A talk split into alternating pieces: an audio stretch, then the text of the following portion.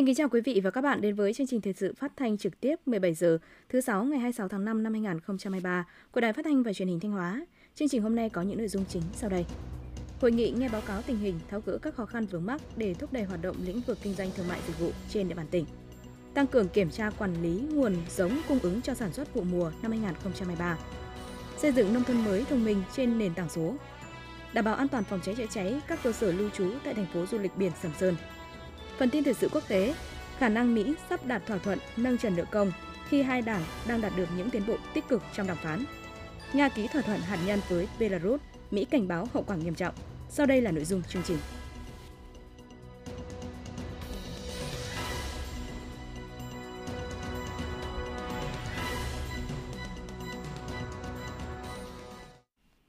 Sáng nay, ngày 26 tháng 5, đồng chí Nguyễn Văn Thi, Ủy viên Ban Thường vụ tỉnh ủy, Phó Chủ tịch Thường trực Ủy ban dân tỉnh đã chủ trì hội nghị nghe báo cáo tình hình, tháo gỡ các khó khăn vướng mắc để thúc đẩy hoạt động lĩnh vực kinh doanh thương mại, dịch vụ trên địa bàn tỉnh.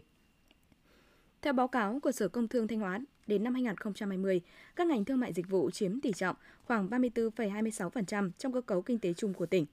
Tuy nhiên, từ năm 2020 đến nửa đầu năm 2022, do tác động của dịch bệnh COVID-19 nên ước tính các ngành thương mại dịch vụ chỉ chiếm tỷ trọng khoảng 30,4%, giảm khoảng 4% trong cơ cấu chung. Theo các ý kiến thảo luận tại hội nghị, hiện nay dịch COVID-19 đã và đang được kiểm soát tốt nên các ngành dịch vụ cũng đã có những tín hiệu phục hồi tích cực. Tuy nhiên, một số ngành dịch vụ có điều kiện vẫn đang gặp khó khăn do vướng các quy định về phòng cháy chữa cháy, an toàn vệ sinh thực phẩm, quy định về bảo vệ môi trường, thu gom rác thải. Đại diện các đơn vị doanh nghiệp đã kiến nghị đề xuất Ủy ban nhân dân tỉnh và các sở ngành chức năng sớm có giải pháp tháo gỡ, hướng dẫn tạo điều kiện cho doanh nghiệp khắc phục những vấn đề trên để đẩy mạnh phát triển kinh doanh. Bên cạnh đó, lĩnh vực thương mại điện tử, vấn đề mua bán hàng hóa không xuất hóa đơn, không kê khai đúng và đủ dịch vụ sử dụng đang gây khó khăn cho công tác quản lý nhà nước. Phát biểu kết luận hội nghị, đồng chí Phó Chủ tịch Thường trực Ủy ban nhân dân tỉnh Nguyễn Văn Thi thay mặt Ủy ban nhân dân tỉnh tiếp thu những ý kiến phản ánh kiến nghị của các đơn vị doanh nghiệp. Đồng chí Phó Chủ tịch Thường trực Ủy ban nhân dân tỉnh nhấn mạnh, Thương mại dịch vụ là lĩnh vực góp phần rất lớn vào lộ trình chuyển dịch cơ cấu kinh tế, tạo thêm việc làm cho người lao động và tăng thu ngân sách của tỉnh. Để tạo điều kiện cho các doanh nghiệp cơ sở kinh doanh dịch vụ hoạt động, đồng chí Phó Chủ tịch Thường trực Ủy ban nhân dân tỉnh đề nghị các sở ngành chức năng cần phối hợp chặt chẽ với các doanh nghiệp đơn vị nắm bắt các khó khăn vướng mắc thuộc lĩnh vực ngành phụ trách, chủ động giải quyết kịp thời các vấn đề thuộc thẩm quyền. Các địa phương nâng cao tinh thần trách nhiệm, tạo điều kiện cho các doanh nghiệp hoạt động trên địa bàn. Bên cạnh đó, đồng chí Phó Chủ tịch Thường trực Ủy ban nhân dân tỉnh đề nghị công an tỉnh ra soát, tháo gỡ những vướng mắc trong công tác phòng cháy chữa cháy, tạo điều kiện cho các doanh nghiệp cơ sở hoạt động trên cơ sở chấp hành đúng quy định của pháp luật và đảm bảo an toàn là trên hết. Đồng chí cũng đề nghị các doanh nghiệp chủ động giả soát, bổ sung các điều kiện hoạt động theo quy định, tích cực nâng cao chất lượng sản phẩm, dịch vụ để đảm bảo hoạt động ổn định của chính doanh nghiệp, đồng thời góp phần vào sự phát triển kinh tế xã hội của tỉnh. Phó Chủ tịch Thường trực Ủy ban nhân dân tỉnh giao Văn phòng Ủy ban nhân dân tỉnh tổng hợp ý kiến của các đơn vị, đề trình Ủy ban nhân dân tỉnh xem xét giải quyết đối với từng vấn đề cụ thể. Cũng trong sáng 26 tháng 5, đồng chí Nguyễn Văn Thi, Ủy viên Ban Thường vụ tỉnh ủy, Phó Chủ tịch Thường trực Ủy ban dân tỉnh đã chủ trì cuộc họp, triển khai kế hoạch tổ chức hội nghị xúc tiến thương mại để kêu gọi các nhà đầu tư doanh nghiệp xuất nhập khẩu làm thủ tục xuất nhập khẩu hàng hóa tại cảng biển Nghi Sơn, Thanh Hóa. Theo kế hoạch do Sở Công Thương tỉnh Thanh Hóa đề xuất, hội nghị xúc tiến thương mại để kêu gọi các nhà đầu tư, doanh nghiệp xuất nhập khẩu làm thủ tục xuất nhập khẩu hàng hóa tại cảng biển Nghi Sơn dự kiến tổ chức vào tháng 8 năm 2023. Hội nghị có quy mô khoảng 300 đại biểu, các bộ, ngành có liên quan, các sở, ngành, đơn vị cấp tỉnh, đại diện các hãng tàu đang hoạt động tại Việt Nam, các đơn vị khai thác cảng tại cảng Nghi Sơn, các hội, hiệp hội và doanh nghiệp có liên quan đến hoạt động xuất nhập khẩu. Tại hội nghị, tỉnh Thanh Hóa sẽ giới thiệu những chính sách khuyến khích xuất nhập khẩu qua cảng Nghi Sơn, đồng thời giải đáp tháo gỡ những khó khăn vướng mắc, tạo điều kiện để các doanh nghiệp đầu tư sản xuất kinh doanh, khai thác có hiệu quả cảng biển Nghi Sơn, đưa ra những giải pháp tăng cường quan hệ hợp tác giữa tỉnh Thanh Hóa với các doanh nghiệp và hãng tàu đang hoạt động trên địa bàn tỉnh. Sau khi nghe ý kiến đóng góp của đại diện các sở ngành đơn vị tại cuộc họp, đồng chí Phó Chủ tịch Thường trực Ủy ban dân tỉnh Nguyễn Văn Thi nhấn mạnh, cảng biển Nghi Sơn Thanh Hóa có vị trí chiến lược trong phát triển kinh tế xã hội của tỉnh, là đầu mối giao thương quan trọng kết nối vùng biển Thanh Hóa và Bắc Trung Bộ với các tuyến hàng hải quốc gia quốc tế. Để thúc đẩy sự phát triển của cảng biển Nghi Sơn, ngoài đầu tư về hạ tầng cảng biển, tỉnh Thanh Hóa đã ban hành nhiều chủ trương chính sách để khuyến khích, thu hút các doanh nghiệp, nhà đầu tư thực hiện xuất nhập khẩu hàng hóa qua cảng. Tuy vậy, đến nay, hoạt động xuất nhập khẩu hàng hóa qua cảng Nghi Sơn vẫn còn khiêm tốn, đặc biệt là xuất nhập khẩu hàng hóa bằng container chưa nhiều. Chính vì vậy, việc tổ chức hội nghị xúc tiến thương mại kêu gọi các nhà đầu tư, doanh nghiệp xuất nhập khẩu làm thủ tục xuất nhập khẩu hàng hóa tại cảng biển Nghi Sơn là rất quan trọng. Đồng chí Phó Chủ tịch Thường trực Ủy ban dân tỉnh giao Sở Công Thương chủ trì phối hợp chặt chẽ với Ban Quản lý Khu Kinh tế Nghi Sơn và các khu công nghiệp, Cục Hải quan và các sở ngành địa phương liên quan để thống nhất nội dung cụ thể chương trình hội nghị. Trong đó, cần nghiên cứu xây dựng kịch bản phù hợp để quảng bá được hình ảnh, tiềm năng, lợi thế của cảng biển Nghi Sơn tới doanh nghiệp trong và ngoài nước, tổ chức lễ ký kết thỏa thuận hợp tác, việc thúc đẩy hàng hóa xuất nhập khẩu qua cảng biển Nghi Sơn. Đồng chí Phó Chủ tịch Thường trực Ủy ban dân tỉnh yêu cầu các sở ngành, đơn vị liên quan chuẩn bị tốt các nội dung, điều kiện phục vụ cho việc tổ chức hội nghị. Qua đó kêu gọi cộng đồng doanh nghiệp, nhà đầu tư, đặc biệt là các doanh nghiệp đang sản xuất tại Thanh Hóa, thực hiện thủ tục xuất nhập khẩu tại cảng Nghi Sơn, góp phần tăng thu ngân sách nhà nước, đóng góp vào sự phát triển kinh tế xã hội của Thanh Hóa. Quý vị và các bạn đang nghe chương trình Thời sự phát thanh của Đài Phát thanh Truyền hình Thanh Hóa. Chương trình đang được thực hiện trực tiếp trên 6 FM tần số 92,3 MHz. Tiếp theo là những thông tin đáng chú ý mà phóng viên đài chúng tôi vừa cập nhật. Thưa quý vị và các bạn, vụ mùa năm nay, bà con nông dân Thanh Hóa cần khoảng 4.700 tấn lúa giống các loại để gieo cấy. Hiện các doanh nghiệp đã chuẩn bị đủ số lượng giống. Để đáp ứng yêu cầu chất lượng, chủng loại giống theo cơ cấu sản xuất, các cơ quan chuyên môn đang tăng cường kiểm tra kiểm soát nguồn giống. Phản ánh của phóng viên Thanh Tâm. Vụ mùa năm 2023, Thanh Hóa sẽ gieo trồng 114.000 hecta lúa. Để tăng giá trị sản xuất, ngành nông nghiệp xây dựng cơ cấu giống lúa theo nhu cầu thị trường. Trong đó, nhóm giống lúa chất lượng cao chiếm 40 đến 45%, nhóm giống lúa năng suất cao chiếm 55 đến 60% diện tích gieo cấy. Đặc biệt, mở rộng diện tích sản xuất lúa nếp vụ mùa lên 9.000 ha, tăng 2.000 ha so với vụ mùa 2022. Trong đó, hình thành 5 đến 7 chuỗi sản xuất lúa nếp tập trung quy mô lớn. Thông qua hợp đồng liên kết sản xuất và bao tiêu sản phẩm theo chuỗi giá trị với diện tích 330 ha trở lên. Thanh Hóa hiện có khoảng 20 doanh nghiệp sản xuất kinh doanh lúa giống và phân phối qua hệ thống hàng trăm đại lý, hợp tác xã, trung tâm dịch vụ nông nghiệp. Bám sát định hướng của ngành nông nghiệp Thanh Hóa, các đơn vị sản xuất cung ứng giống đã chủ động chuẩn bị đủ nguồn giống phục vụ nông dân gieo cấy, đồng thời tiếp tục mở rộng diện tích, liên kết sản xuất theo chuỗi, tạo thuận lợi về đầu ra cho sản phẩm và tăng giá trị sản xuất. Ông Bùi Quang Tuấn, Giám đốc chi nhánh Thanh Hóa Tập đoàn Thái Bình Sheet nói. Năm nay là xác định là tăng cái giá trị hơn so với năm 2022. Thì ờ, trong cái công tác mà cung ứng giống để phục vụ kế hoạch đó thì ờ, chúng tôi cũng đã ờ, kịp thời bổ sung những cái nhóm giống có chất lượng cao để phù hợp với lại cái kế hoạch phát triển của ngành năm 2022 ngoài những cái giống mà đã đã đảm bảo được về mặt năng suất chất lượng trong nhiều năm qua như là BC15 hay 25 thì trong vụ uh, hè thu này chúng tôi bổ sung uh, và liên kết nhiều hơn đó là cái giống TVR uh, 89 và cái giống đặc biệt là cái giống nếp A xào. Ông Nguyễn Ngọc Hoàn, giám đốc công ty trách nhiệm hữu hạn hạt giống Hana Thanh Hóa cho biết. Đối với vụ mùa thì là công ty tiếp tục mở rộng cái diện tích uh, ký kết uh, cùng với lại uh, các huyện với lại các xã. À, vụ à, xuân vừa rồi thì à, công ty cũng đã làm được từ 150 đến à, 200 hecta và cố gắng ở vụ 10 là công ty sẽ phát triển à, với cái diện tích gấp đôi là từ à, 300 đến 400 hecta. Để đáp ứng yêu cầu về chất lượng chủng loại giống, theo cơ cấu của tỉnh, trong thời gian này, Sở Nông nghiệp Phát triển Nông thôn tổ chức đoàn kiểm tra liên ngành, kiểm soát lấy mẫu để phân tích các lô hàng tại những đơn vị sản xuất kinh doanh và cung ứng giống nhằm đảm bảo giống lúa đến tay bà con nông dân đạt tiêu chuẩn, ngăn ngừa các yếu tố mất mùa do chất lượng kém.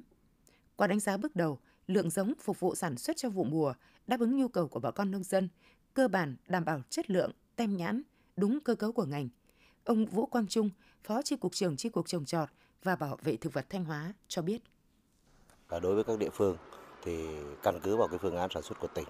và phương án sản xuất của đơn vị mình thì tập trung chỉ đạo cái cơ cấu giống đảm bảo vừa đồng bộ vừa tập trung và lựa chọn các loại giống tốt nhất, đặc biệt là các cái giống có chất lượng cao, giống lúa nếp để đưa vào cái sản xuất vụ mùa năm 2023 đạt được cái năng suất và cái giá trị cao nhất. Để đạt mục tiêu, tổng giá trị sản xuất vụ mùa trên 9.000 tỷ đồng, tăng 13,9 tỷ đồng so với cùng kỳ. Theo Sở Nông nghiệp và Phát triển Nông thôn, các địa phương bố trí 3 trả lúa,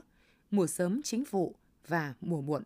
Trong đó, mở rộng diện tích gieo cấy trà mùa sớm, sử dụng giống lúa chất lượng cao và đẩy mạnh liên kết sản xuất bao tiêu sản phẩm. Lựa chọn các giống có khả năng chống chịu và cho năng suất chất lượng tốt để cơ cấu vào các trà lúa. Mỗi huyện chỉ nên cơ cấu 5 đến 6 giống chủ lực, mỗi xã từ 1 đến 3 giống nhằm thực hiện tốt các biện pháp quản lý thâm canh, điều tiết nước và quản lý sâu bệnh hại. Xây dựng nông thôn mới thông minh trên nền tảng số là một trong những tiêu chí của các địa phương hoàn thành xây dựng xã nông thôn mới nâng cao, nông thôn mới kiểu mẫu. Với sự vào cuộc quyết liệt của chính quyền địa phương, đến nay các xã đã đẩy mạnh chuyển đổi số, mang lại nhiều tiện ích cho người dân. Bài viết của phóng viên Trần Hà. Thực hiện phòng họp trực tuyến từ xã xuống thôn, hoàn thành lắp đặt hệ thống đài truyền thanh thông minh, nâng cấp hạ tầng mạng, xây dựng hệ thống giao tiếp với người dân thông qua tin nhắn Zalo, SMS trên điện thoại, thành lập các tổ công nghệ số cộng đồng do trưởng thôn làm tổ trưởng. 100% hồ sơ thủ tục hành chính của địa phương đã được giải quyết trên cổng dịch vụ công trực tuyến. Đây là kết quả thực hiện chuyển đổi số trong quản lý, điều hành và phát triển kinh tế xã hội của xã Thiệu Trung, huyện Thiệu Hóa sau khi đạt chuẩn nông thôn mới kiểu mẫu. Ông Trần Ngọc Tùng, Chủ tịch Ủy ban dân xã Thiệu Trung, huyện Thiệu Hóa cho biết, việc xây dựng nông thôn mới thông minh trên nền tảng số đã và đang góp phần nâng cao chất lượng đời sống người dân, thu hẹp dần khoảng cách về chất lượng, cung cấp dịch vụ giữa nông thôn với thành thị theo hướng văn minh, hiện đại. Cái tương tác giữa người dân với chính quyền địa phương nhân dân có thể là biết các cái thông tin thì vào. Ờ, nhà văn hóa là có thể mở ra xem được cái, cái trang thông tin điện tử và các cái thông báo các công việc của địa phương và trong cái thôn thông minh thì có một cái lợi ích tức là đem lại cho nhân dân là từ cái sổ khám bệnh điện tử từ cái thanh toán tiền nước tiền vệ sinh môi trường tiền điện sáng thì đều qua các cái app này đem lại cái hiệu quả và cái tiện ích cho người dân rất là lớn Ông Nguyễn Xuân Giao, thôn 4 xã Thiệu Trung, huyện Thiệu Hóa phấn khởi nói. Tất cả cái thông tin về chủ trương chính sách pháp luật của đảng, nhà nước thì đều được thông báo đến người dân. Giao dịch hành chính là thuận tiện hơn. Rồi đối với người dân thì có thể tức là ra nhà văn hóa thôn thì sẽ hướng dẫn đến từng người dân để đem lại cái hiệu quả thiết thực mặt kinh tế rồi à, về mặt à, xã hội nâng cao cái đời sống tinh thần đảm bảo an ninh trật tự văn hóa xã hội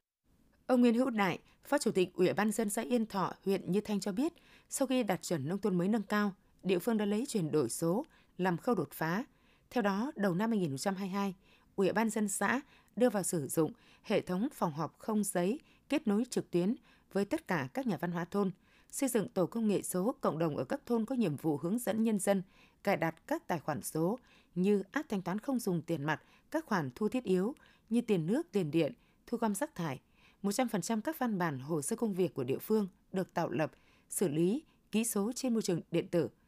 Người dân có thể đăng ký hồ sơ thủ tục hành chính trực tuyến và nhận trả kết quả qua dịch vụ bưu chính công ích. Yên Thọ trong cái điểm chuyển đổi số thì mang lợi ích rất lớn đó là thành lập các cái tổ công nghệ số cộng đồng nó giúp cho người dân có mối liên hệ gần gũi hơn với chính quyền địa phương hướng dẫn cho người dân thực hiện các cái dịch vụ chuyển đổi số như thanh toán không dùng tiền mặt này, rồi là các dịch vụ mà ờ, thông qua cái hệ thống thanh hóa S để toàn người dân đồng hành cùng với chính quyền địa phương trong việc chuyển đổi số là đầu tư về cơ sở hạ tầng để mọi người dân thực hiện các giao dịch trên môi trường mạng đó là những việc mà địa phương xác định ờ, trong thời gian tới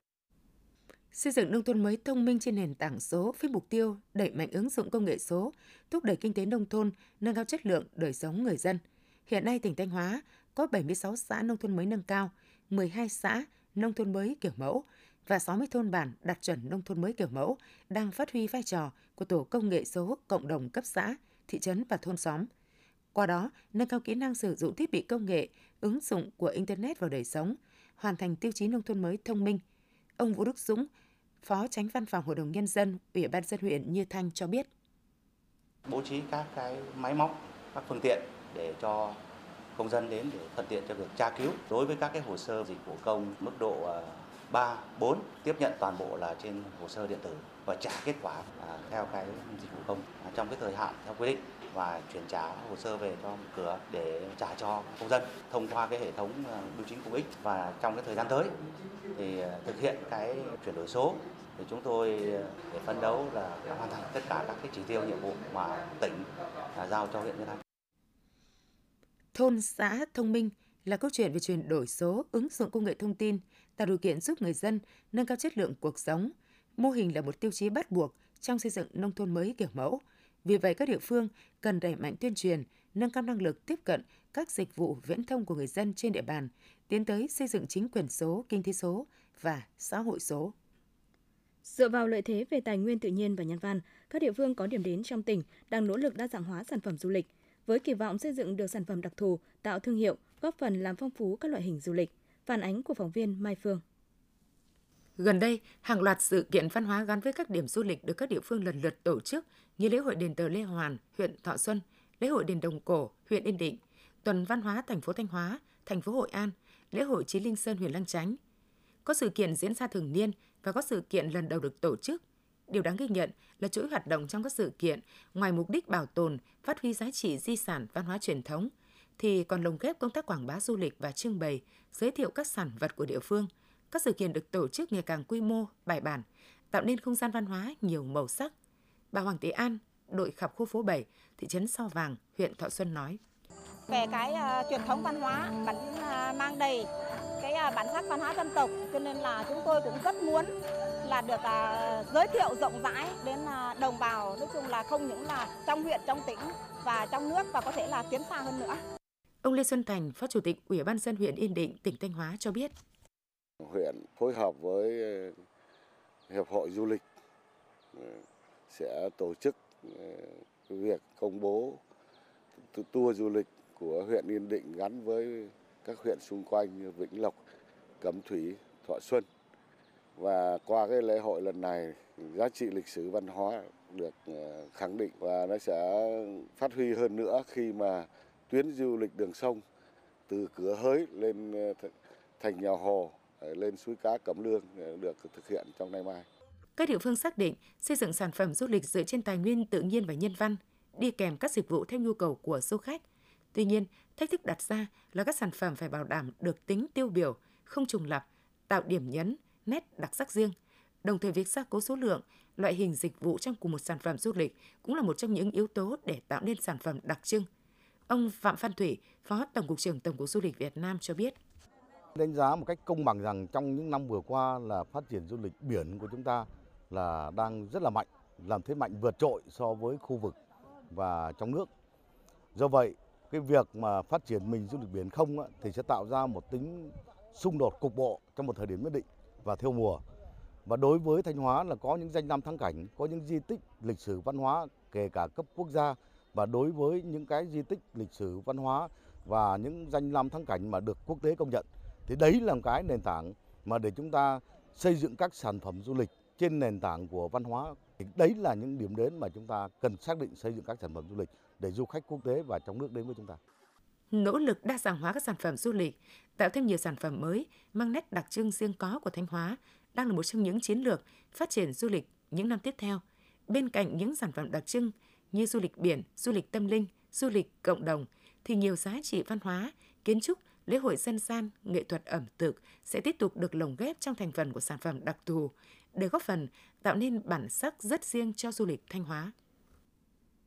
Tháng 6 và tháng 7 hàng năm là thời gian cao điểm của du lịch Sầm Sơn. Lượng khách du lịch lớn đến với Sầm Sơn trong thời gian ngắn khiến hầu hết các cơ sở lưu trú đều hoạt động hết công suất, nguy cơ cháy nổ cao. Đảm bảo an toàn phòng cháy chữa cháy tại các cơ sở lưu trú trên địa bàn thành phố Sầm Sơn là nhiệm vụ rất quan trọng để có một mùa du lịch an toàn. Phản ánh của phóng viên đình Hà.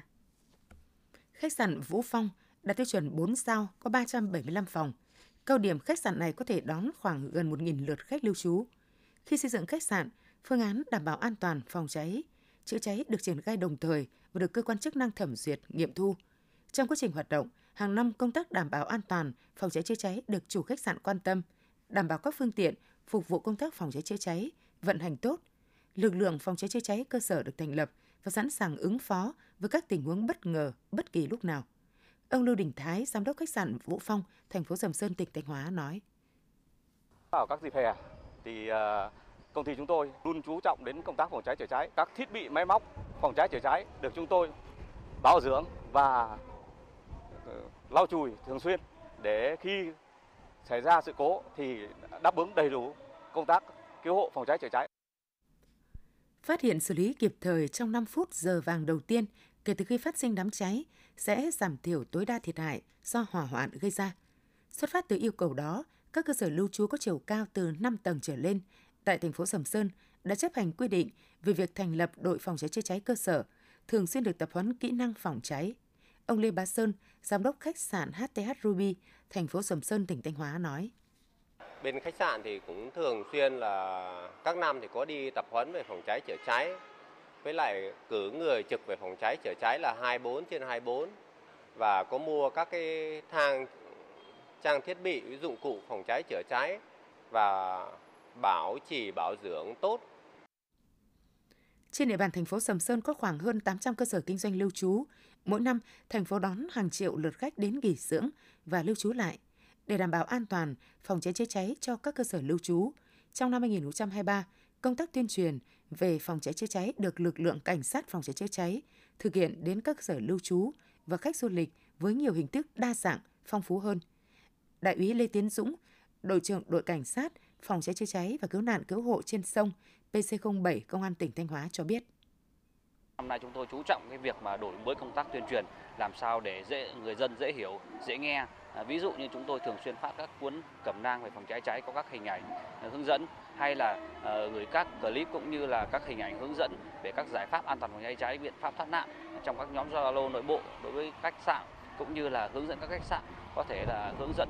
uh, thoát nạn uh, bằng các clip trên các uh, TV ở tại các sảnh chờ của uh, khách sạn.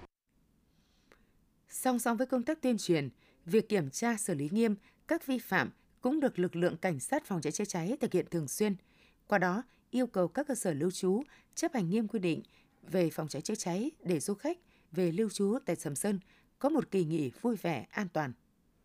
Mặc dù không bị áp lực lớn về tỷ lệ trọi khi đăng ký thi tuyển vào lớp 10 như ở khu vực đồng bằng, nhưng hiện nay học sinh lớp 9 ở khu vực miền núi Thanh Hóa cũng đang tập trung cao cho việc ôn tập nước rút, chuẩn bị tốt nhất cho kỳ thi tuyển sinh vào lớp 10 trung học phổ thông công lập năm học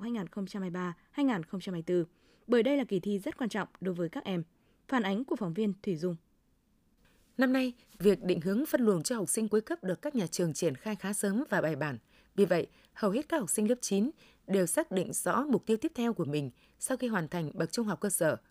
Theo tổng hợp của ngành giáo dục, năm nay tại các huyện miền núi có hơn 30% học sinh lớp 9 lựa chọn học nghề sau tốt nghiệp trung học cơ sở.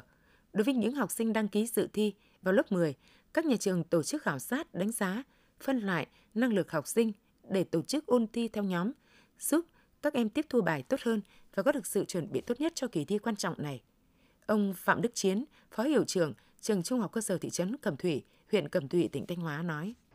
Cái khối mà có thể lấy được à, 8-9 điểm thì là sẽ ôn một chương trình riêng. Còn đặc biệt rất là khó khăn là những em mà ở học ừ, lực cũng à, trung bình và yếu thì nhà trường sẽ chia nhóm rất là nhỏ. Ví dụ như lớp 9A4 là chỉ có 26 học sinh nhưng mà nhà trường lại chia thành hai nhóm mỗi nhóm 13 em và các thầy cô đan xen nhau ví dụ như hôm nay ngày hôm nay một nhóm học toán và một nhóm học văn và hôm sau lại đổi lại như thế. Ông Lê Văn Đức, hiệu trưởng trường Trung học phổ thông Thạch Bình, huyện Thạch Thành, tỉnh Thanh Hóa cho biết. Nhà trường căn cứ vào cái tỷ lệ học sinh tham gia đăng ký thi vào 10 và căn cứ vào cái kết quả khảo sát để phân luồng đối tượng học sinh, chia các nhóm lớp và thực tế là nhà trường đã chia làm à, 3 nhóm lớp để căn cứ vào năng lực học sinh để xây dựng cái kế hoạch giáo dục à, ôn tập phù hợp với đối tượng học sinh để làm nhằm cái nâng cao cái chất lượng à, thi vào 10. Đối với tình trạng thiếu giáo viên môn tiếng Anh, hiện đang là khó khăn chung của hầu hết các trường trung học cơ sở, khu vực miền núi. Các phòng giáo dục đã khắc phục bằng việc tổ chức cho giáo viên tiếng Anh dạy liên trường. Cùng với việc củng cố kiến thức các môn học, các thầy cô giáo cũng chú trọng việc hướng dẫn học sinh về kỹ năng làm bài thi. Sau các đợt thi khảo sát, giáo viên thường trao đổi với học sinh để rút kinh nghiệm và những lỗi dễ sai sót khi làm bài. Nhiều trường học có kế hoạch tiếp tục tổ chức kỳ thi khảo sát trước khi học sinh bước vào kỳ thi chính thức. Bà Phạm Thị Hòa, Phó trưởng phòng giáo dục và đào tạo huyện Cẩm Thủy, tỉnh Thanh Hóa cho biết. Ờ, ngay từ đầu năm học thì phòng giáo dục cũng đã chỉ đạo các nhà trường là bám sát nhiệm vụ năm học, xây dựng các kế hoạch, đặc biệt là đối với khối 9 thì chúng tôi cũng chỉ đạo các nhà trường là ờ, xây dựng kế hoạch khảo sát nhiều lần để phân nhóm đối tượng học sinh và có cái phương pháp dạy học phù hợp. Thì ờ, hiện nay thì các nhà trường đã Ờ, trải qua rất là nhiều lần khảo sát và đối với phòng giáo dục thì chúng tôi cũng đã thực hiện khảo sát được 3 lần, trong đó có một lần là theo đề chung của sở. và theo kế hoạch đến ờ, thời điểm thi thì chúng tôi tiếp tục khảo sát hai lần nữa. Sáng 26 tháng 5, Ban Thường trực Ủy ban Mặt trận Tổ quốc tỉnh Thanh Hóa tổ chức hội thảo chia sẻ kinh nghiệm trong công tác tuyên truyền, vận động đảm bảo an toàn thực phẩm. Dự hội nghị có đại diện lãnh đạo Văn phòng điều phối về vệ sinh an toàn thực phẩm tỉnh. Trong những năm qua, Mặt trận Tổ quốc các cấp trên địa bàn Thanh Hóa đã phát huy vai trò chủ động, chủ trì phối hợp với các tổ chức chính trị xã hội, tuyên truyền, vận động nhân dân thực hiện tốt công tác đảm bảo an toàn thực phẩm, xây dựng nhiều mô hình tự quản về an toàn thực phẩm ở cộng đồng dân cư, đẩy mạnh phong trào quần chúng giám sát, phát hiện, tố giác và truy xuất nguồn gốc thực phẩm ở cộng đồng dân cư. Tại hội thảo, các đại biểu đã tham luận chia sẻ những kết quả đạt được, những kinh nghiệm, giải pháp, cách làm hay, sáng tạo trong công tác tuyên truyền, vận động nhân dân tham gia giám sát, đảm bảo an toàn thực phẩm, phát huy tốt vai trò của ban công tác mặt trận ở khu dân cư trong thực hiện giám sát an toàn thực phẩm tại cộng đồng. Đồng thời nêu lên những khó khăn hạn chế, đề xuất những giải pháp để tiếp tục phát huy vai trò của các tổ chức và nhân dân trong công tác đảm bảo an ninh, an toàn thực phẩm trong tình hình mới. Sáng ngày 26 tháng 5, Liên hiệp các hội khoa học và kỹ thuật Thanh Hóa tổ chức sơ kết giữa kỳ dự án quản lý rừng ngập mặn dựa vào cộng đồng để tăng cường khả năng chống chịu với rủi ro biến đổi khí hậu ở tỉnh Thanh Hóa do tổ chức bánh mì cho thế giới tài trợ. Dự án được triển khai từ tháng 9 năm 2021 đến tháng 10 năm 2024 tại các xã Đa Lộc, huyện Hậu Lộc, xã Nga Thủy, Nga Tân, huyện Nga Sơn, giao Trung tâm Nghiên cứu, Tư vấn Quản lý Tài nguyên và Thích ứng biến đổi khí hậu thuộc Liên hiệp các hội khoa học và kỹ thuật Thanh Hóa làm chủ dự án với tổng số vốn hơn 9,8 tỷ đồng. Qua hơn một năm triển khai thực hiện, dự án đã xây dựng được một vườn ươm cây giống tại xã Nga Thủy với 26.000 cây trăng sống, phục vụ trồng rừng ngập mặn, tỷ lệ sống đạt trên 95%. Trồng và chăm sóc 30 ha cây trang và cây bần chua ở xã Đa Lộc, huyện Hậu Lộc và Nga Thủy, huyện Nga Sơn. Thí điểm đo lường hấp thụ carbon của 575 ha rừng ngập mặn tại ba xã Nga Tân, Nga Thủy và Đa Lộc. Dự án đã hỗ trợ xây dựng mô hình nuôi ong lấy mật. Tính đến tháng 5 năm 2023, tổng đàn ong của 200 hộ là 496 đàn, tăng 96 đàn so với tổng đàn ong giống được cấp. Sản lượng mật thu hoạch đạt hơn 2.900 kg, doanh thu đạt 744 triệu đồng. Ngoài ra, dự án còn hỗ trợ xây dựng mô hình nuôi vịt biển, mô hình trồng cói và rau không sử dụng phân hóa học, qua đó nâng cao tính chủ động, tính gắn kết của cộng đồng cùng chính quyền địa phương tổ chức bảo vệ và phát triển rừng ngập mặn, phát triển các mô hình sinh kế phù hợp với định hướng phát triển kinh tế ở địa phương, đồng thời áp dụng phương thức sản xuất có tác động tích cực đến môi trường và sức khỏe của cộng đồng. Tại hội nghị, các đại biểu đã thảo luận đánh giá những kết quả đạt được, nêu lên những tồn tại hạn chế trong quá trình triển khai thực hiện, đồng thời đề ra phương hướng nhiệm vụ trong thời gian tới. Trong đó, Liên hiệp các hội khoa học và kỹ thuật Thanh Hóa tập trung vào tăng cường kiểm tra, giám sát nhân rộng các mô hình thành công của dự án. Thành lập câu lạc bộ hoặc tổ hợp tác nhằm nâng cao hiệu quả kinh tế, tăng tính cộng đồng. Mục tiêu phấn đấu giai đoạn từ tháng 6 năm 2023 đến tháng 10 năm 2024, tổ chức chăm sóc 26.000 cây giống rừng ngập mặn, đảm bảo đủ tiêu chuẩn phục vụ trồng 50 ha và chăm sóc 80 ha rừng ngập mặn, tiếp tục hỗ trợ kỹ thuật cho 300 hộ tham gia mô hình sinh kế. Trong hai ngày 25 và 26 tháng 5, Hội Nông dân huyện Thường Xuân đã tổ chức Đại hội đại biểu Hội Nông dân huyện lần thứ 12, nhiệm kỳ 2023-2028. Nhiệm kỳ qua, các mặt công tác của Hội Nông dân huyện Thường Xuân đã có nhiều đổi mới tích cực. Trong thực hiện nhiệm vụ, các cấp hội đã nỗ lực cố gắng hoàn thành 15 trên 15 chỉ tiêu do Đại hội lần thứ 11 đề ra. Hội đã kết nạp 1.020 hội viên mới, nâng tổng số hội viên trên toàn huyện lên hơn 14.600 hội viên – 5.555 hộ đạt danh hiệu nông dân sản xuất kinh doanh giỏi các cấp, tín chấp và ủy thác với các ngân hàng cho nông dân vay vốn với tổng dư nợ hơn 624 tỷ đồng. Vận động hướng dẫn xây dựng 8 sản phẩm ô cốp và 2 sản phẩm Việt Gáp, chỉ đạo thành lập mới 6 tổ hợp tác, một hợp tác xã, giới thiệu xuất khẩu lao động cho 909 người. Tại đại hội, các đại biểu đã tập trung thảo luận và thống nhất phương hướng, mục tiêu, nhiệm vụ, giải pháp công tác hội và phong trào Hội nông dân huyện Thường Xuân nhiệm kỳ 2023-2028 theo đó, trong nhiệm kỳ tới, Hội Nông dân huyện bám sát chủ trương nghị quyết của Đảng, chính sách pháp luật của nhà nước, tiếp tục xây dựng Hội Nông dân và giai cấp công dân vững mạnh, nâng cao chất lượng hoạt động các phong trào nông dân, đa dạng hóa các hình thức thu hút tập hợp hội viên, tích cực phát động và hưởng ứng các phong trào thi đua yêu nước, thực hiện có hiệu quả vai trò chủ thể của giai cấp nông dân trong phát triển nông nghiệp, nông dân nông thôn, đóng góp tích cực vào sự phát triển chung của địa phương. Quý vị và các bạn vừa theo dõi phần tin trong tỉnh của Đài Phát thanh Truyền hình Thanh Hóa. Thực hiện chương trình, biên tập viên Vân Anh, các phát thanh viên Minh Thu, Mai Hạ, kỹ thuật viên Lê Hằng, tổ chức sản xuất Lường Xuân Hồng, chỉ đạo nội dung Nguyễn Huy Long. Tiếp ngay sau đây là phần tin thời sự quốc tế.